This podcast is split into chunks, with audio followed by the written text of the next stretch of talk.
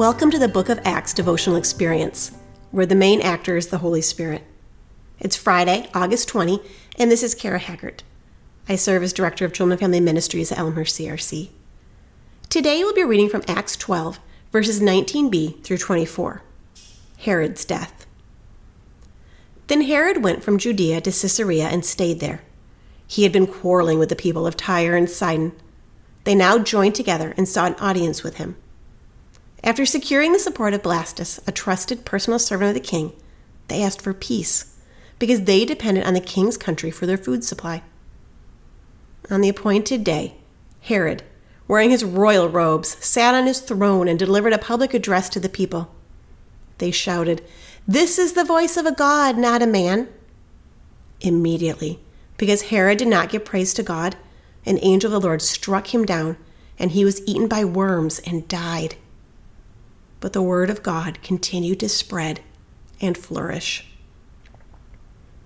Herod, grandson of Herod the Great, was all puffed up with pride. Can you picture him? Sitting there on his throne, dressed in his royal robes, making a speech to the people and letting them call him a god. He should have stopped them right there and reminded the people that he was a king, granted power by the one true God. But he did not he did not give glory to God. I would like to read you verses 21 through 24 from the message version. On the day set for their meeting, Herod, robed in pomposity, took his place on the throne and regaled them all with a lot of hot air. The people played their part to the hilt and shouted flatteries, The voice of God, the voice of God. That was the last straw.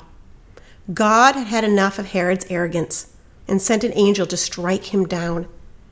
Herod had given God no credit for anything. Down he went, rotten to the core, a maggoty old man if ever there was one. He died. Meanwhile, the ministry of God's word grew by leaps and bounds. I love that. The ministry of God's word grew by leaps and bounds. Or as we read in the NIV version, continue to spread and flourish. God is God. Nothing is stopping him, definitely not a puffed up, arrogant king. He put an end to Herod and his persecution.